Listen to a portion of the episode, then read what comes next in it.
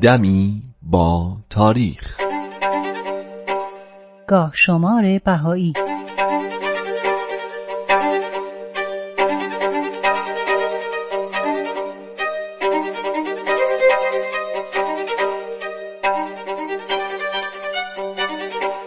هفته آذر 1300 خورشیدی 28 نوامبر 1921 میلادی 28 ربیع الاول 1340 هجری قمری.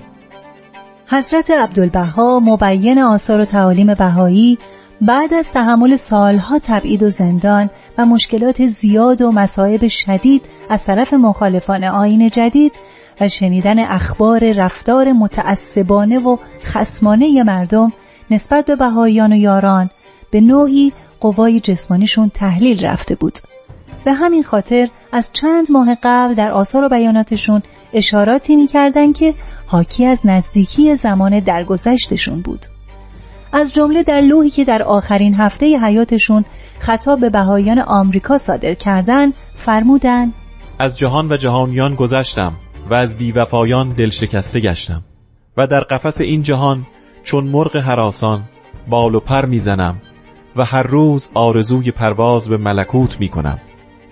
یا بها لبها مرا جام فدا بنوشان و نجات بخش و از این بلایا و مهن و صدمات و مشقات آزاد کن.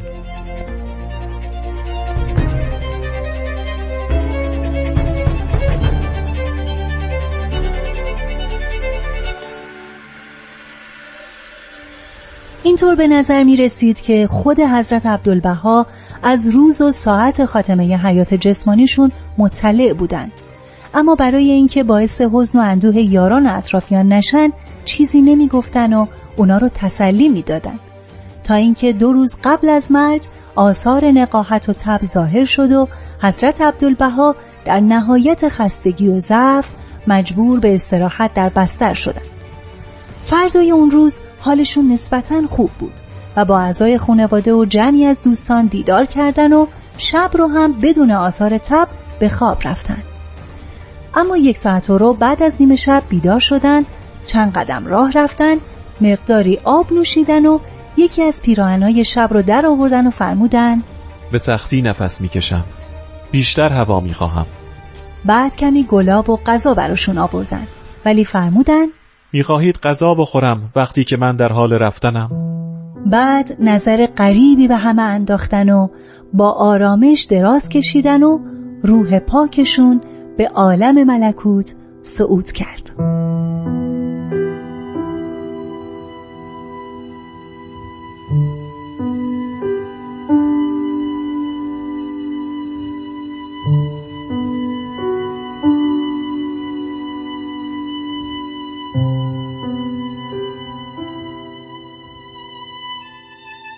به این ترتیب حضرت عبدالبها در تاریخ هفتم آذر ماه سال 1300 خورشیدی مطابق با 28 نوامبر 1921 میلادی در شهر حیفا درگذشت. و یک روز بعد یعنی 29 نوامبر با حضور جمع عظیمی از مقامات و پیروان آین بهایی مراسم تشییع و استقرار پیکر حضرت عبدالبها در آرامگاه ابدی در یکی از اتاقهای شمالی مقام علا برگزار شد.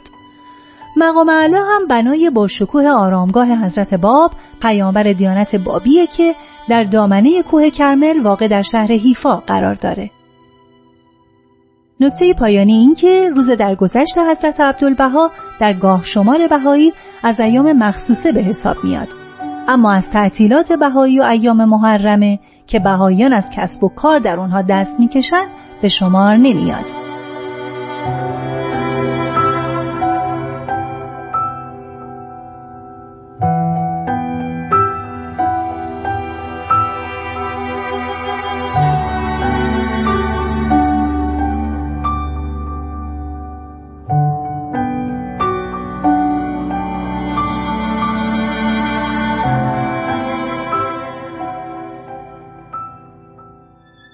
ده آذر 1227 خورشیدی اول دسامبر 1848 میلادی شب پنج محرم 1265 هجری قمری ملا حسین بشرویهی به اتفاق یارانش در مقبره شیخ تبرسی جایی حوالی قائم شهر امروزی پناه گرفته بودن و اونجا رو به قلعه محکمی تبدیل کرده بودن تا بتونن در مقابل حجوم نیروهای حکومتی از خودشون دفاع کنن. با ورود جناب قدوس به قلعه مجموع اصحاب به 313 نفر رسید. سعید العلماء مشتهد معروف که دشمنی سختی با بابی ها داشت نامه به ناصرالدین شاه که تازه به تخت نشسته بود نوشت و اجتماع اصحاب در قلعه رو به عنوان تهدیدی برای سلطنت شاه و مملکت معرفی کرد. شاه هم برای رفع این خطر نامه ای به عبدالله خان ترکمان در مازندران نوشت و او را معمور کرد تا این افراد رو از بین ببره.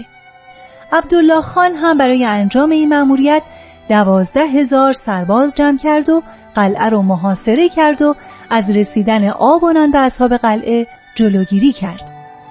وقتی اصحاب قلعه این وضعیت رو دیدن نگرانی خودشون رو از طریق رسول بهنمیری به گوش جناب قدوس رسوندن. جناب قدوس هم در جواب گفتن همراهان ما از قلت آب در رنج و عذابند انشاءالله امشب باران شدیدی خواهد آمد و اطراف دشمنان را خواهد گرفت و پس از آن برف بسیاری خواهد بارید و مانع هجوم دشمنان خواهد گشت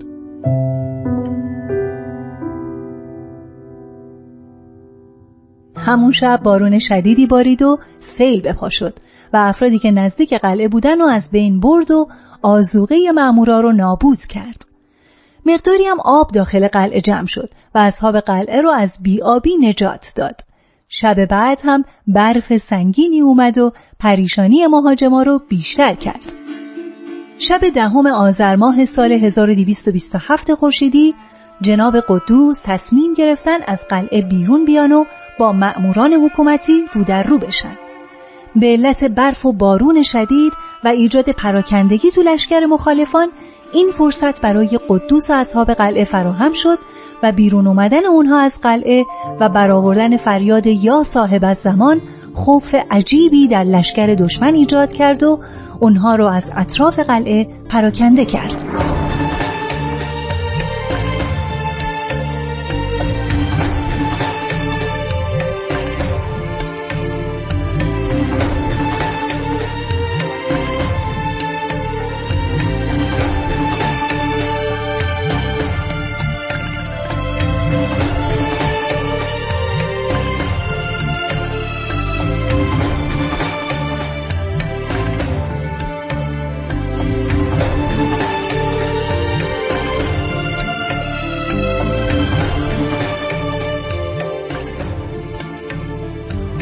دوازده آذر 1292 خورشیدی دوی دسامبر 1913 میلادی چهار محرم 1332 هجری قمری. حضرت عبدالبها که مدتها عزم سفر به حیفا رو داشتن حدود شیش ماهی رو در پورت سعید و رمله اسکندریه گذروندن. با وجودی که هنوز آثار ضعف مزاج و کسالت در وجودشون باقی بود اما مصمم بودن که حتما این سفر رو انجام بدن. بالاخره در دوم دسامبر 1913 با یک کشتی اتریشی به اسم دوبارانکال از اسکندریه به سمت هیفا حرکت کردن و سه روز بعد یعنی 5 دسامبر 1913 بعد از سه سال مسافرت و دوری از عراضی مقدسه به ساحل هیفا قدم گذاشتند. ساکنان و مسافران هیفا از حضور حضرت عبدالبها بسیار شاد شدن و از اون به بعد هیفا مرکز اقامت ایشون شد.